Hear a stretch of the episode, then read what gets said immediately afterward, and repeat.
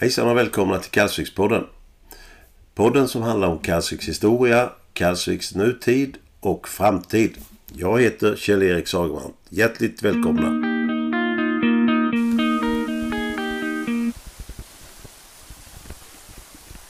Då ska vi se. Här kan man se vattnet komma uppifrån Vederslövssjön. Rinner mot där kvarnen har varit. Det som man kan se som finns kvar av själva kvarnbyggnaden. En rejäl grund eh, som är hög, ungefär två meter hög. Innan det så kan man se en liten lägre grund, ser ut som det har varit själva kvarnbyggnaden och sen ett hus jämte. Själva kvarnbyggnaden ser ut som har varit, vad ska vi säga, 8-9 meter bred och knappt, ja ungefär likadant i fyrkant, en kvadrat. Men det är ju inte så lätt att se vad själva kvarnhjulet har varit.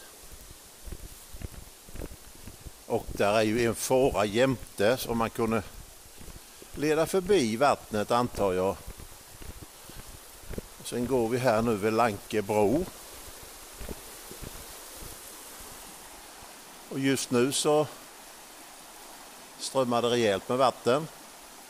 Lite träd som har försökt att riva ner den stensatta fåran.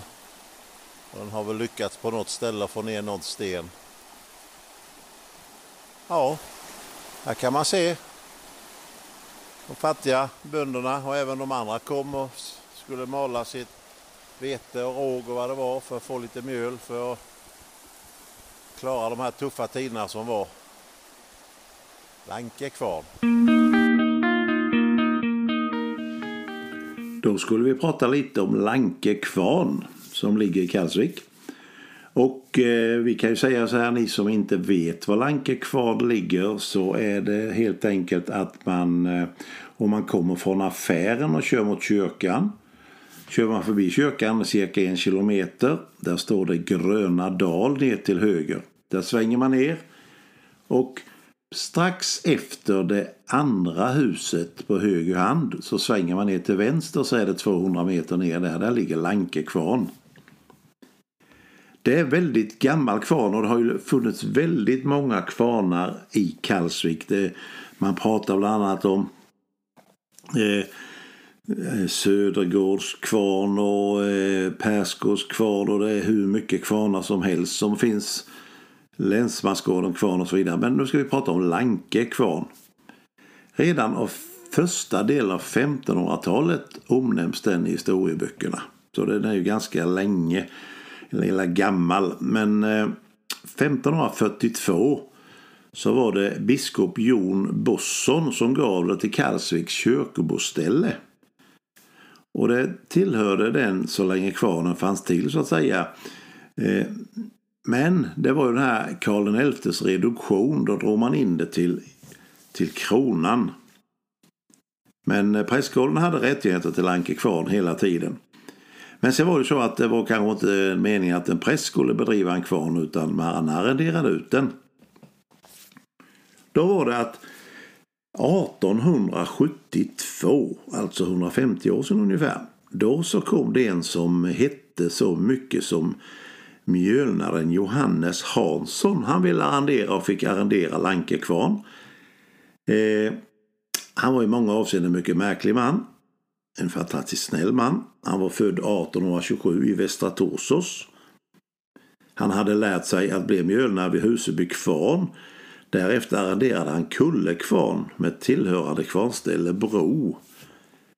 Och, eh, men sen så eh, blev han arrendator på Lankekvarn. Och vi som har gått där och lekt där och kastat ner barkbåtar i vattnet så man har ju lite svårt att förstå hur, hur mycket man kan mala av det lilla vattnet som rinner där ibland.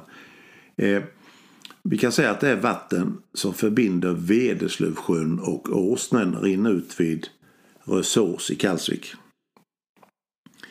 Eh, han var en, eh, vad ska jag säga? Han drev det som en handelskvarn. Förr i tiden var det ju mycket då att man lämnade 100 kilo och sen fick mjölna behålla 10 kilo var tionde som betalning. Men han köpte spannmål, malde det och sålde, sålde det färdiga varan så att säga. Han var en riktig handelsman. Eh, han köpte väldigt mycket från herrgårdarna Huseby och Getsberg. Sen kan man undra hur mycket idag. Hur mycket kunde man köpa? Det var inga stora skördar på den tiden. Eh, och han lät kvarnen gå dygnet runt när vattnet tillät det. Och när det gällde kvarnarna så är det ju så här att eh, och vi tittar här, först var det för Vedelsjösjön, där var säkert någon kvarn innan Sjöskvarn, men där har vi Sjöskvarn. Sen har vi som eh, Kulle kvarn, Ny kvarn, det är ju bara typ 200 meter emellan. Sen ligger Lanke kvarn. Sen var det en kvarn vid Pen en liten bit nedanför. Och sen var det ju Resurs naturligtvis. Eh, så visst, om man slår ihop allt detta, alla hade ju någon form av damm eller försökte, så blev det ju ändå lite malt. Och gick det 24 timmar och det blev några kilo i timmen så det, det blir ju lite ändå. Han var väldigt speciell den här mannen. Han lagrade ett stort lager mjöl. Eh, och det var väldigt mycket för de här fattiga människorna som hade det väldigt fattigt. Och ni kan tänka 1872 när han började. Då hade vi haft den här svälten och det var väl fortfarande dåliga tider. Eh, massutvandring till eh, Amerika och fattigdom och det var hur mycket folk som helst som svalt på den tiden. Men till Lankekvarn kom det män och kvinnor. Långväga, flera mil med sina säckar och påsar och köpte mjöl. Och varför gick de till Johannes Hansson i Lankekvarn kan man undra. Det fanns ju kvarnar närmare. Jo, där kunde man slippa att betala. Inte slippa, men man kunde skriva upp. Pengar var ju en väldigt begränsad sak bara på den tiden. Det fanns inte mycket pengar i omlopp. Och det gjorde att när pengarna var slut, man inte kunde köpa mat och det, skörden slog fel, ja då fick man ju vackert svälta. Men hos Johannes mjölnare i Lanke så kunde man skriva upp. Och han var smart. För även han visste att en dag så kommer jag försvinna och då ska inte, om jag har några fordringsägare, så ska de inte kunna kräva mina kunder. Så hans bok, det innebar att det var ingen vanlig bok där man skrev Nils Larsson, 100 kilo råg och så vidare. Utan han skrev den kan man säga krypterad så ingen annan än han själv skulle förstå. Och det var av en enda anledning. Om han skulle ramla av pinnen så att säga så skulle det inte vara någon fordonsägare som skulle kunna ta den här boken åka till Nils Larsson och säga du är skyldig för 100 kilo råg och, och eh, Björnar var skyldig mig pengar så nu kräver vi dig. Så den dagen han la fötterna i taket så att säga. Då fanns det inget. Det var ingen som kunde kräva någonting. När de kom de här fattiga människorna så fick de väldigt ofta mat. Han bjöd in dem. Han hade fläsk och han hade kött och han gjorde ärtsoppa och mycket var naturligtvis att prata med folk. Och, men de, de gick därifrån mätta och att bli mätt 1872, det var ingen självklarhet som det är idag. Att man bara öppnar kylskåpet. Åh, vad ska jag ta ikväll? Jag tar lite isterband och lite ägg. Det var verkligen ingen självklarhet på den tiden. Och där gick de med sina små mjölpåsar eh, på ryggen och var jätteglada. Och det sägs att han blev i princip aldrig lurad på pengarna. För han var så godhjärtad och så snäll den här stora mannen som klädde sig så illa så han såg ut som en luffare. Och det gjorde att det var den första man ville betala egentligen. Det var ju Mjölna Lanke för han var så snäll. Han såg till att jag slapp och eh, ja helt enkelt slapp och, och svälta. Så eh, Och det går till och med att man säger att han köpte till och med råg från Kalmar. Som gick med tåg till Växjö och sen körde man det med häst och vagn från Växjö till Lankekvarn. Han lär ha varit på ett stort gods någonstans där han kände greven. Då eh, kom han till eh, rättan där han brukade gå och handla eller fråga hur mycket råg får jag köpa. Då tittade den här nytillträdda rättan upp och så tittade han på honom och där stod ju då en luffare och han förklarade ju på ett väldigt dumt och odrägligt sätt att du har inte med detta att göra, du har inte med det och du får inte köpa någonting.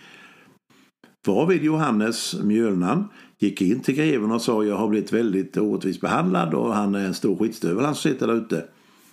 Då gick greven ut och läste lusen av den här nya rättan och Mjölna från Lanke fick stå och titta på och lyssna och det var nog väldigt förnedrande för den här nya, nya rättan. Så man ska inte döma hunden efter håren alltid. Så han fick köpa. Han lär ha varit på ett ställe, ett fint ställe och där var en eh, betjänt som höll fram sockerskålen och i det låg en liten sockertång. Eh, men Mjölna Lanke han tog inte använde sockertången. Han satte ner sin hand och den var nog inte den mest vältvättade handen eller fingrarna som fanns i världen. Och la ner det i sin kopp kaffe. Då går betjänten, öppnar fönstret och häller ut sockret som var i sockermåttet för att visa att det här kan vi inte använda nu så skit som det är. Då lär mjölnan Johannes Hansson kastat ut koppen. Ja, det, det hör ihop, socker och koppen. Så då markerade han att, eh, ja, att så gör man inte. Sommartid tog han och åkte lite resor. Resor, det var alltså inte charter till Mallorca på den tiden. Eh, han åkte med häst och vagn. Mycket till kuststäderna i eh, Blekinge. Och köpte då det man köper där, fisk och allt möjligt som inte var vanligt här. Det var ju en riktig handelsman. Eh, och varför han åkte på sommaren det var ju då för att då var det inte lätt att mala mjöl eftersom det fanns knappt något vatten. Så eh, en vanlig sommar, eh, sol och fint väder så är det inte mycket vatten som ring, rinner förbi Lankekvarn ner till Åsnen. Och jag kan säga då Åsnen självklart ner så är det ju Mörrumsån så det går ut i havet en gång i tiden det här vattnet. Då var det när han hade ja, diverse lantmannaprodukter hade han med sig ner och sen tog han hemlass. Strömming, salt, eh, fisk, brännvin och andra förnödenheter. Sen var det ju så att det var, det var inte så säkert på den tiden att köra och framförallt inte nere mot Blekingegränsen. Där var väldigt mycket, sägs det, alltså det var redan nästintill rövare men det var lätt. Men Johannes Hansson var en otroligt stor och stark man så han hade respekt så han blev inte utsatt för det. Men på ett värdshus där han tog in eller var satt åt så blev det ett jädra slagsmål. Han satt, lär ha suttit och tittat och undrade vad de höll på med. Sen blev han förbannad och tröttnade på det. Då tog han av sig en träsko och sen slog han dem med träskon och jagade ut dem och slog dem både här och där så de blev blå, blåa. Och då, ja, då fick han ju vara i fred. Eh, ah, och han var ju inte den som ställde till bråk själv. För det var ju det värsta han visste själv. Så det gjorde han verkligen inte. Sen var det här med hans kläder. Han såg bedrövlig ut men han in, in, eller, sa att det är inte kläderna som gör mannen utan det är mannen som gör kläderna. Eh, han hade ett så otroligt stort hjärta och var så mån om de fattiga och hjälpte så otroligt många med mat. Så han blev ju en väl, han hade otroligt många vänner på det viset naturligtvis. Och eh, han slutade kvarnarrendet slutade han 1902. Han fick leva sju år till. Till 1909. Han var då 81 år, 10 månader och 11 dagar. Och begravdes, han dog den 26 maj 1909 och begravdes den 31 maj samma år då. Och ligger alltså på Kalvsvik kyrkogård. Och det var väldigt många. Och, eh, men han blev ju 81 år. Som sagt var 81 år. Det var ju, det var ju en bra ålder. 1909 måste det varit. Han ja, levde ett hårt liv, slet och drog. Och hade det här stora goda hjärtat. Så där ligger han i den eh, sista sömnen som de brukar säga. Och förhoppningsvis har han många vänner från förr med sig. Eh, detta var en liten historia om Lankekvarn. Åk gärna ner och titta där. Där är en jättefin gångbro över och så kan ni titta, öppna grinden försiktigt på sommaren för där går lite kvigor kanske. Titta på och ställ er inne i ruinen. Blunda, lyssna, det har jag själv gjort. Lyssna på vattnet, det porlar. Tänker tillbaka 1872. Hästfårorna kommer det var inga stora vagnar, lite säckar på, de bar in det. Han hade ett lager. Eh, ja, och bara stå och njut och försök få den här bilden. Hur såg det ut? Och sen ser man någon kommer, någon fattig människa, blir jätteglad för ett mål mat och kan ta hem lite rågmjöl som gör att kanske barnen överlever vintern. En stor man, Johannes Hansson Lanke kvar.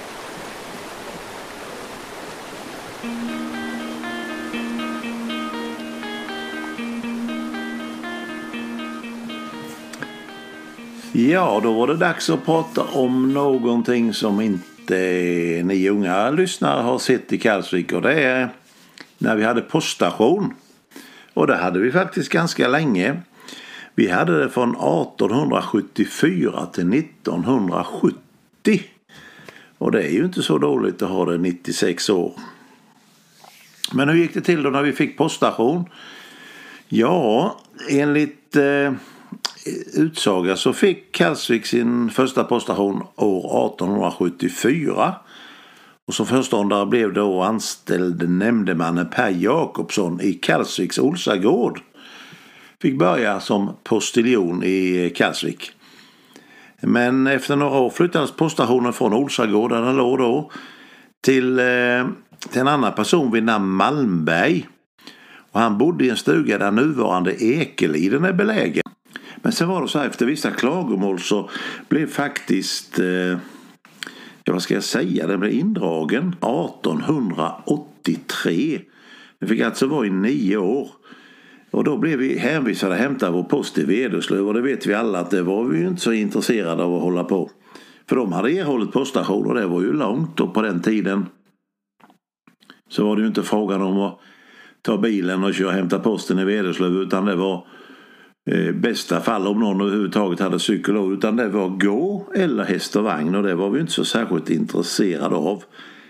Men eh, Kalvsvikborna vi har ju alltid gått vår egen väg så vi, eh, inte vi, jag var inte med, även om jag är gammal, började klaga och då skrev man till Kungliga poststyrelsen och det höll man på med fram till 1891. Då kunde man läsa i ett protokoll från en kommunalstämma. Jag citerar Protokoll hållet vid extra kommunalstämma med Kalpsviks församling den 20 april 1891. Punkt 1. Den av församlingen till generalpoststyrelsen framställda begäran att på församlingens gemensamma bekostnad få uppsatt poststation inom församlingen har Postverket medgivit och fattade idag ett enhälligt beslut att genast antaga poststation på tre års tid och till postföreståndaren utsågs handlanden C.O. Andersson i Kalvsviks Bolsgård som åtog sin nämnda befattning mot en årlig ersättning AF 50 kronor som ska tagas av allmän kommunalkassa. Ja, och vilka var det som skrev på det här då i Karlsviks kommun som det hette på den tiden? Jo, det var Karl Andersson i Frännafälle och C.O. Andersson i Karlsviks-Bolsgård. De utsågs att justera protokollet. Sven Andersson var ordförande och det här upplästes i Kalvsviks kyrka den 26 april 1891 av Karl Samuelsson. Det var ju naturligtvis hur stort som helst att få tillbaks poststationen på det här sättet då 1891. Det var ju det måste ju varit, det flyttade lite och det blev lite olika postiljoner eller vad man nu kallar dem. Jag tror det var postiljon på den tiden. Flyttade runt, det har bland annat legat i Kalvsvik gamla skola. Och sen var det ju så här då, och sen kanske Ja, sen blir det en annan som blir post, postiljon eller postmästare och då flyttade man till det stället. Så det fanns liksom inget fast postkontor förrän 1939. Då överfördes, då överfördes det till fastigheten Björkhaga. Och var ligger Björkhaga? Kör man från kyrkan mot Gät efter vägskälet där det står Gröna dal så är det cirka 25 meter så är det en väg in till vänster där gamla eh, jag tänkte säga riksvägen genom Kalvsvik, men stora vägen genom Kalvsvik går, så är det första huset på vänster hand. Där låg poststationen i Kalvsvik och flyttade dit 1939. Hur fick man då posten till Kalvsvik? Ja, man eh, utvecklade, utväxlades posten till och från Karlsvik med poststation över Snappahem som var eh, på järnvägsstationen på linjen Växjö-Tingsryd. Och sen kördes den från eh, get Gät med hästskjuts och den första som utförde denna posttransport var Jonas på berget från Gät. Han hade en sommartid en jigg, en tvåhjulig kärra. För transport och posten under vintern när det var slädföre hade han skrinda och naturligtvis hade han ju häst framför. Självklart.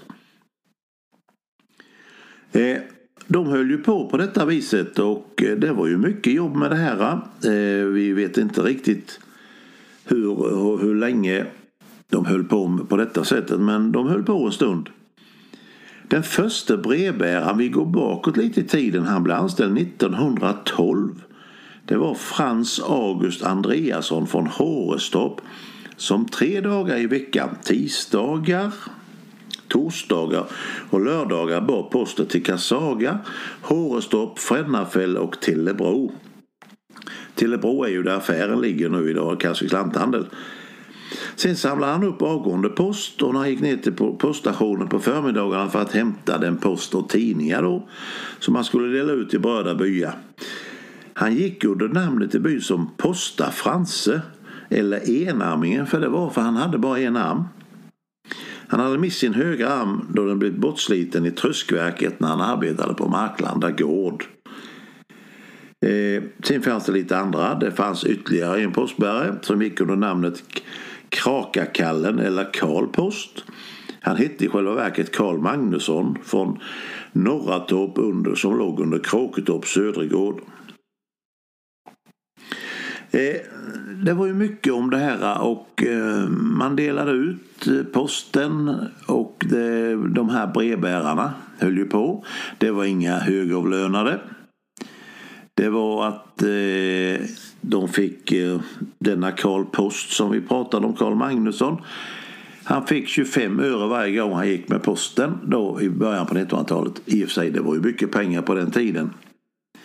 Men eh, han fick gå i ur och skur och hade ju inga tjänstekläder utan han gick bara som en vanlig och för det fick han en slant. Det var lite olika människor som var brevbärare. Men sen hände något. Från 1 april 1941 då hade poststationen legat i Björkhaga i två år. Då blev en ny lantbrevbärare anställd och det blev Henning Vilhammar Kalsvik. Och Henning Willhammar, det kommer jag själv ihåg. Fantastiskt duktig och ordentlig. Anställd på Postverket eller vad det hette då. Och det var ju på den tiden när man hade den här totala servicen på landsbygden med posten som man hade på den tiden. Om vi jämför med nutid. Nutid så i bästa fall får vi posten varannan dag och kanske till och med i rätt brevlåda. Eh, man kan vad jag vet knappt köpa frimärken, man kan inte betala någonting, man kan få paket men då måste man vara hemma och det är vi ju inte vi som jobbar.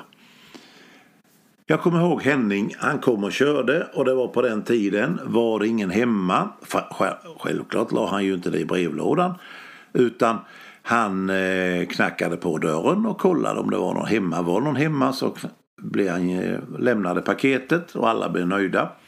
Annars så lämnade han paketet i brevlådan.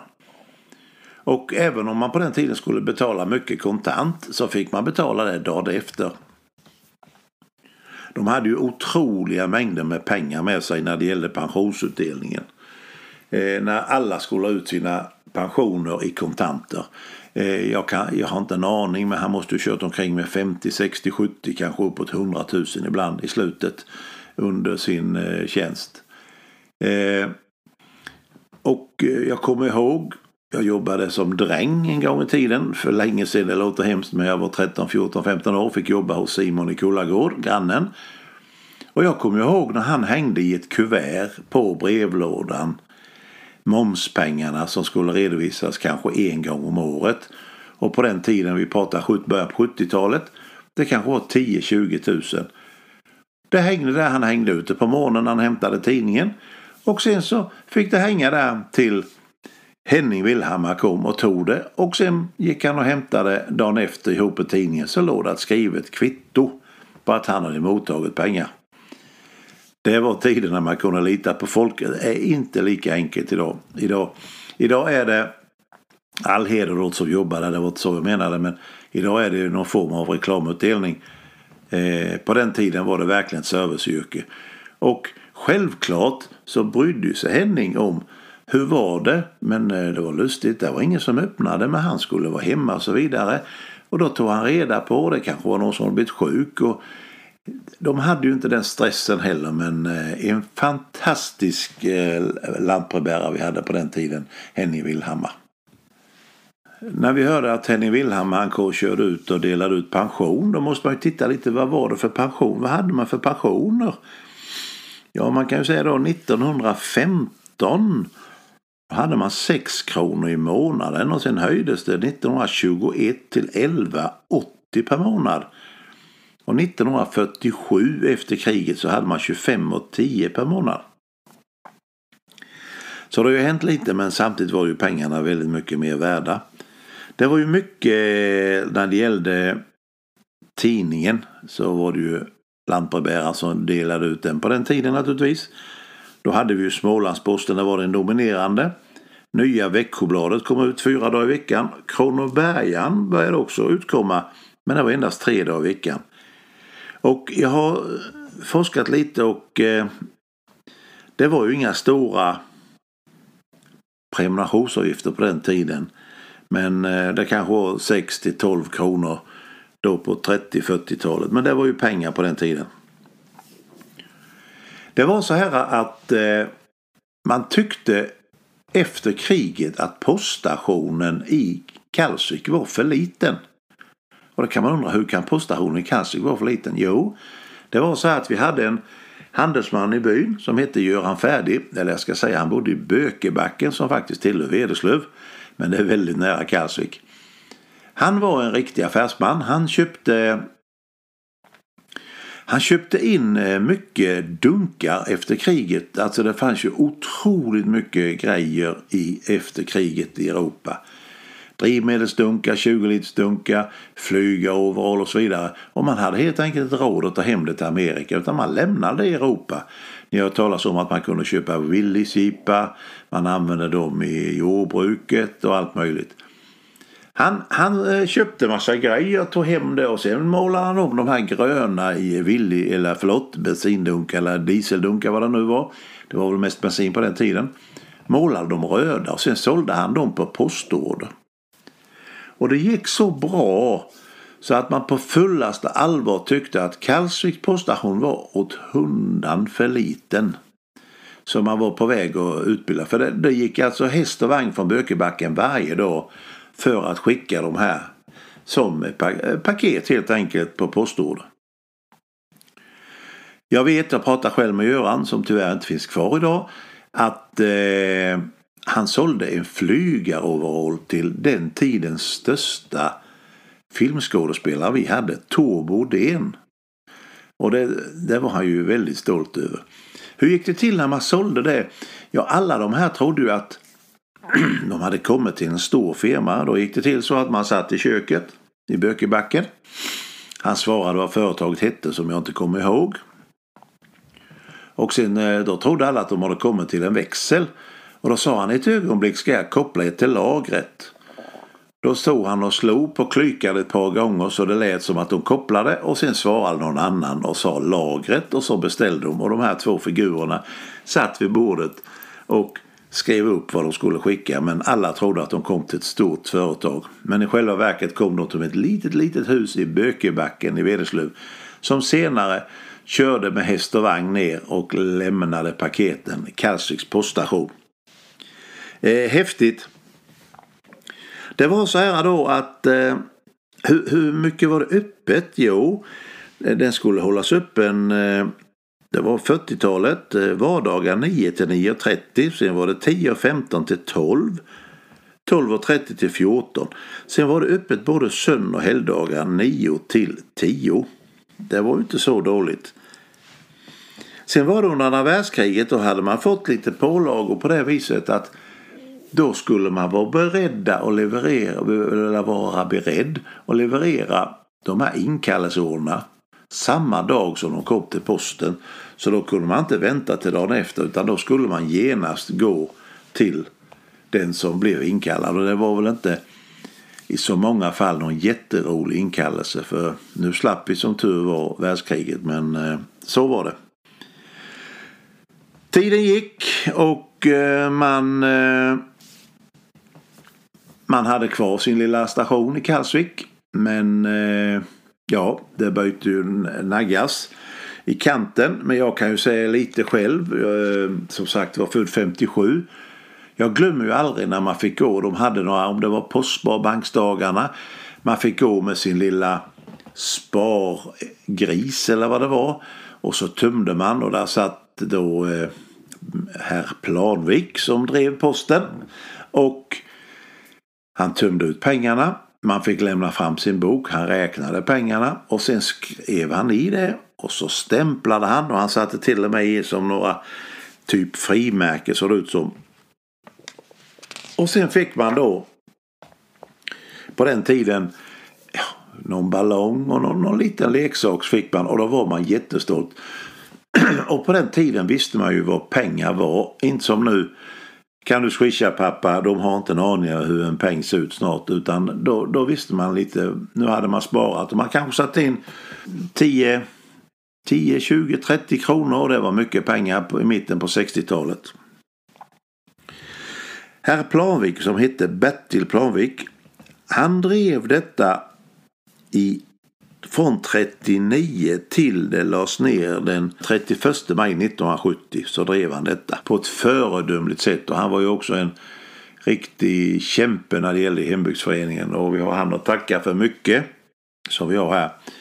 Men då gick det inte längre, det skulle rationalisera. Men innan dess så berättade han hur det kunde vara när posten skickade ut en, ska vi kalla det en revisor som skulle kolla om det sköttes riktigt. Han låg till och med och kröp på golvet för, för att se så det inte låg något brev som hade åkt bakom kassaskåpet och åkt det där. Men han brukade inte hitta någonting och han var lika sur när han kom som när han gick, lär Bertil Planvik ha sagt. Men då var det då 96 år. Postskyltarna togs ner då den 31 maj 1970 och sen efter det så drevs ju allt av eh, lantbrevbäraren och det har fungerat jättefint till modern tid. Kanske inte kan säga att posten fungerar som det gjorde förr. Då var posten verkligen en service och jag vill påstå att vi på landet hade världens bästa postservice. Helt otroligt.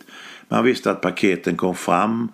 Man stoppade inte dem i, i eh, i brevlådan om de inte fick plats. Då kunde det istället stå, i och för sig så visste säkert Henning vad han hittade nyckeln till huset med. Annars så låg han lapp och sa jag la in paketet i laggon. För det, det regnade när jag kom. 31 maj 1970 försvann poststationen och eh, ja, allt, allt har sin tid och vi fick i alla fall ha en eh, på poststationen 96 år med lite uppehåll i början där men vi återerövrade den poststationen ifrån Vederslöv och det var det viktigaste.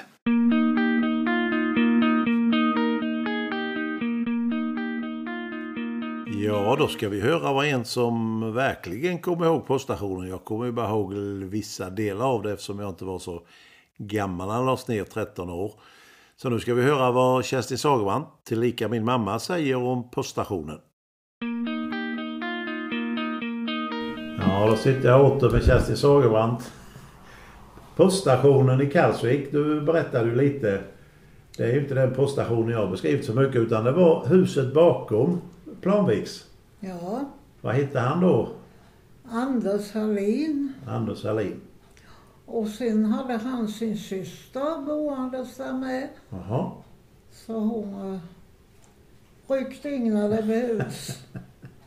när han inte... Nej. Men du sa att ni fick gå och hämta både Ja. tidning och post. Ja, gick vi. Och det fick man göra som liten flicka.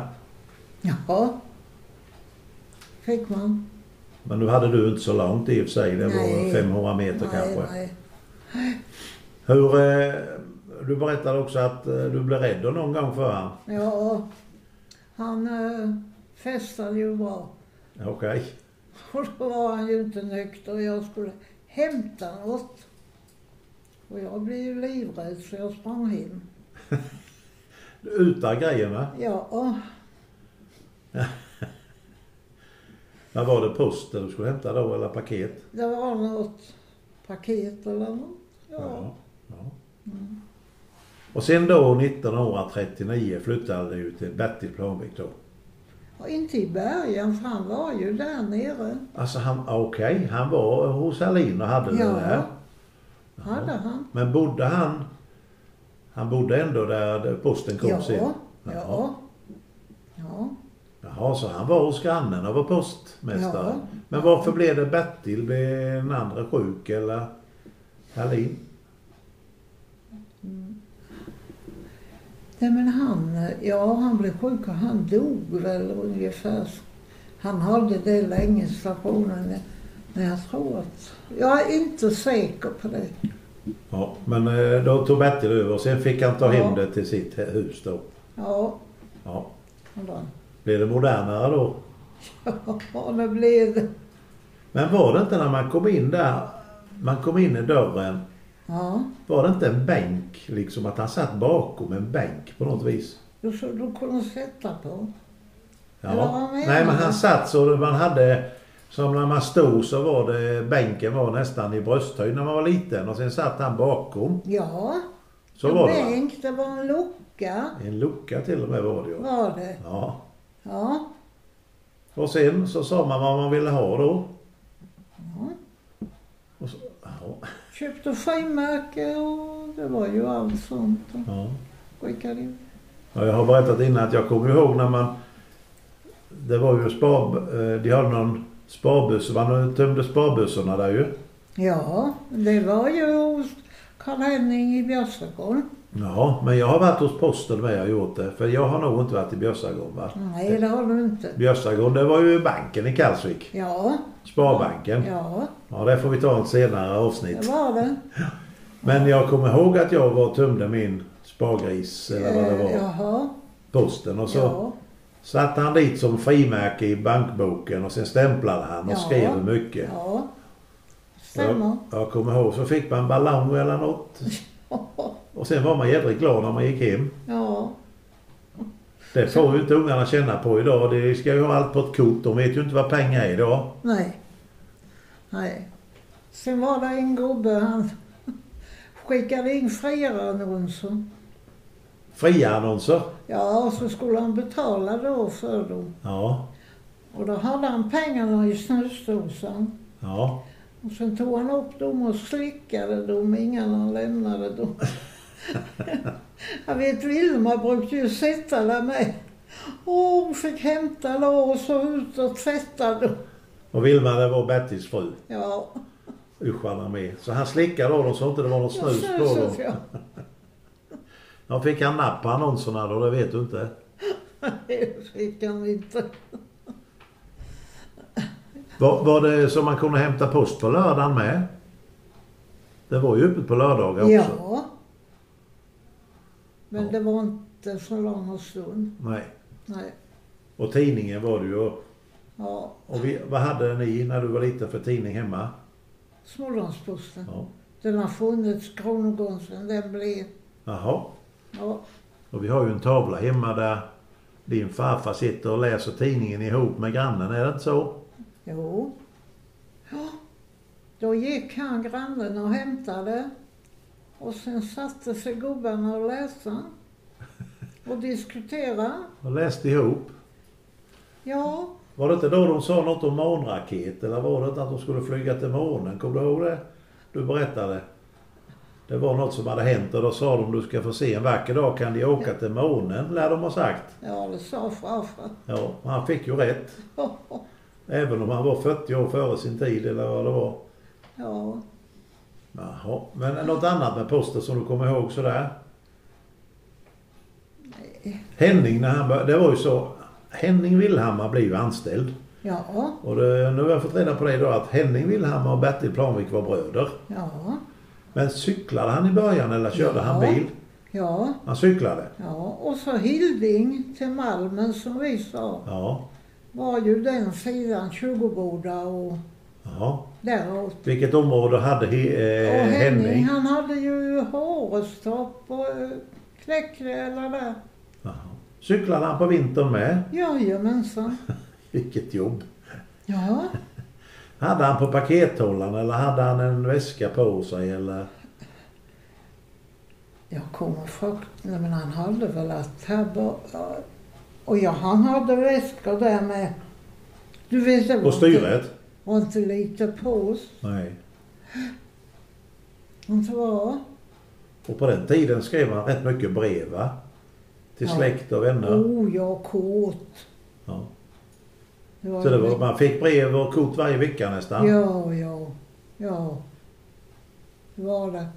För då ringde man ju inte på den tiden. Nej. Nej. Hade du brevvänner med när du var liten? Ja. Ja. Kommer du ihåg var de bodde med eller? Ja. Det var, jag vet inte om jag var 14, 15 år. Vi fick för oss vi skulle skriva till pojk. Var det i byn då? Nej, det var ovanför i Braås någonstans. Det var Märta Liljedahl Men nu fick ni tag i deras adresser då? genom logen. Jaha, Logen. Ja, ja. Ja. ja okej. Ja, Ja. ja, Och då var det spännande när det kom ett brev tillbaks. ja. Men du har inte sparat breven? Nej, är kanske hemligstämplat, det är inte värt att vi tar upp det här i podden. Ja. ja. Ja. Men det var mycket brev och kort och sen Ja. var, var det mycket på postorder på den tiden. Man skickade efter grejer. Ja, Eller? Det var ja, det. Just, ja, Vad skickade man efter då? Kläder eller vad var det? ja. Ålen och Holms hette det ju katalogen. Var det kläder och Holms eller? Ja, det var allting. Jaha. Ja, Och så gick man ner till Bertil och betalade och fick paketet. ja. Ja. Det, är- ja, så det är inget nytt med postorder. Nej. E-handel kallar vi det så fint idag men på den tiden så skick, skickade man in med ett brev då en, tala, en talong vad man ville ha. Jajamensan. Mm. Men, det, men det kom inte dagen efter på den tiden antar jag. Nej, det gjorde det inte. Det kommer att ta lång tid. Ja, Men var det så att man till och med skickade efter möbler och, från en katalog va? och det kan jag inte se. Nej, jag har för mig det.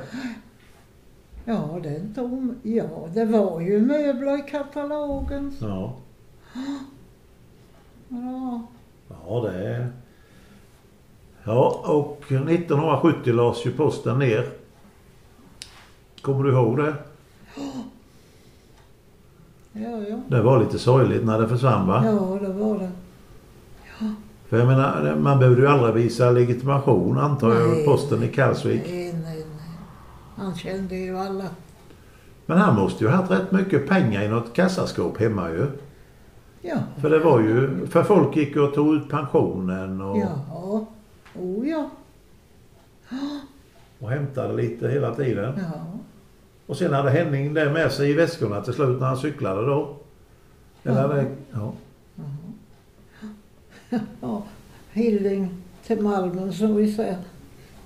var vid jul. Han blev bjuden i var stua på en snaps. Så han hade tappat allihopa julakort. Då låg ut med, ut med vägen.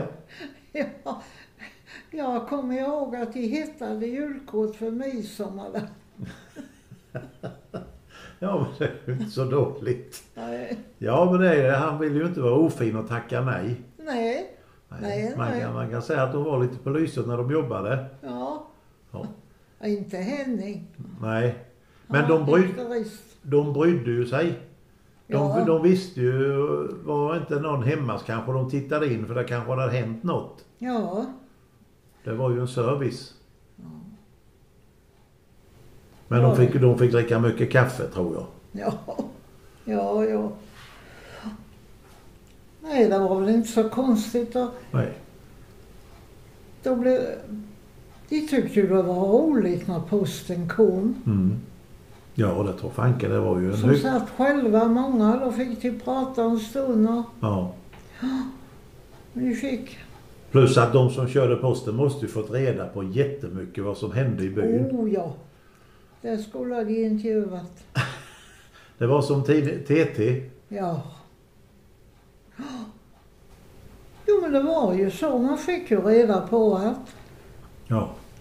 satt, satt man och väntade där nere på posten, där kunde vara många som satt. Alltså det var många som kunde sitta där. Ja, det var ju en bänk. Jaha. Kom du inte ihåg Nej, inte bänken. Jag kommer ihåg luckan. Ja, då så pratade man lite om Och då väder. pratade de om allt som hänt och Ja. så det var ju lite nyheter. Och det är ju lustigt. Ni hade ännu mer än vi att göra och ändå hann ni med att sitta och prata. Ja, Och det gör vi inte idag. nej. Det är tråkigt egentligen. Ja. Ja, det, det är ju fantastiskt. Så det är. Men just lantbrevbärare och hand, de som hade affärer och sånt, de måste ju vetat jättemycket. Ja, ja. Oh ja. Så det var lite som Emilie Lönneberga, hon som springer runt och skvallrar. Det Ja. var lite så. Visst var det det. Så det är ingen osanning egentligen, Emilie Lönneberga. Nej. Och sen la man på lite hela Ja. tiden så är det någon som har kört på en höna så var det en ko i slutet. Ja. Ja. Ja, intressant mamma. Nu vet vi att posten har fungerat även förr i tiden. Ja. Ja, vad säger ni? Fylla på jobbet. Inget vi kan rekommendera idag. Men eh, ja, visst är det häftigt att höra Kerstin berätta om detta. Eh, hur det var förr i tiden på poststationen. Men eh, ja, som ni hörde och just det här att man, man hann faktiskt sitta ner och prata på den tiden. Det hinner vi inte idag. Hur kunde det vara så? Och då hade de väldigt mycket mer att göra ska ni veta. Men de hade ingen tv, ingen mobiltelefon och så vidare. Ja, det var Kerstin ni hörde. Tillika min mamma som har gett mig så mycket och det är fantastiskt roligt att intervjua henne och eh, vi kommer höra mer av henne och även andra i den åldern som har mycket att berätta. Vi har nu lyssnat på Kassikspodden avsnitt 5. Jord våren 23. Producerad och gjord av mig, Kjell-Erik Sagervant. Och vi säger så här. På återhörande.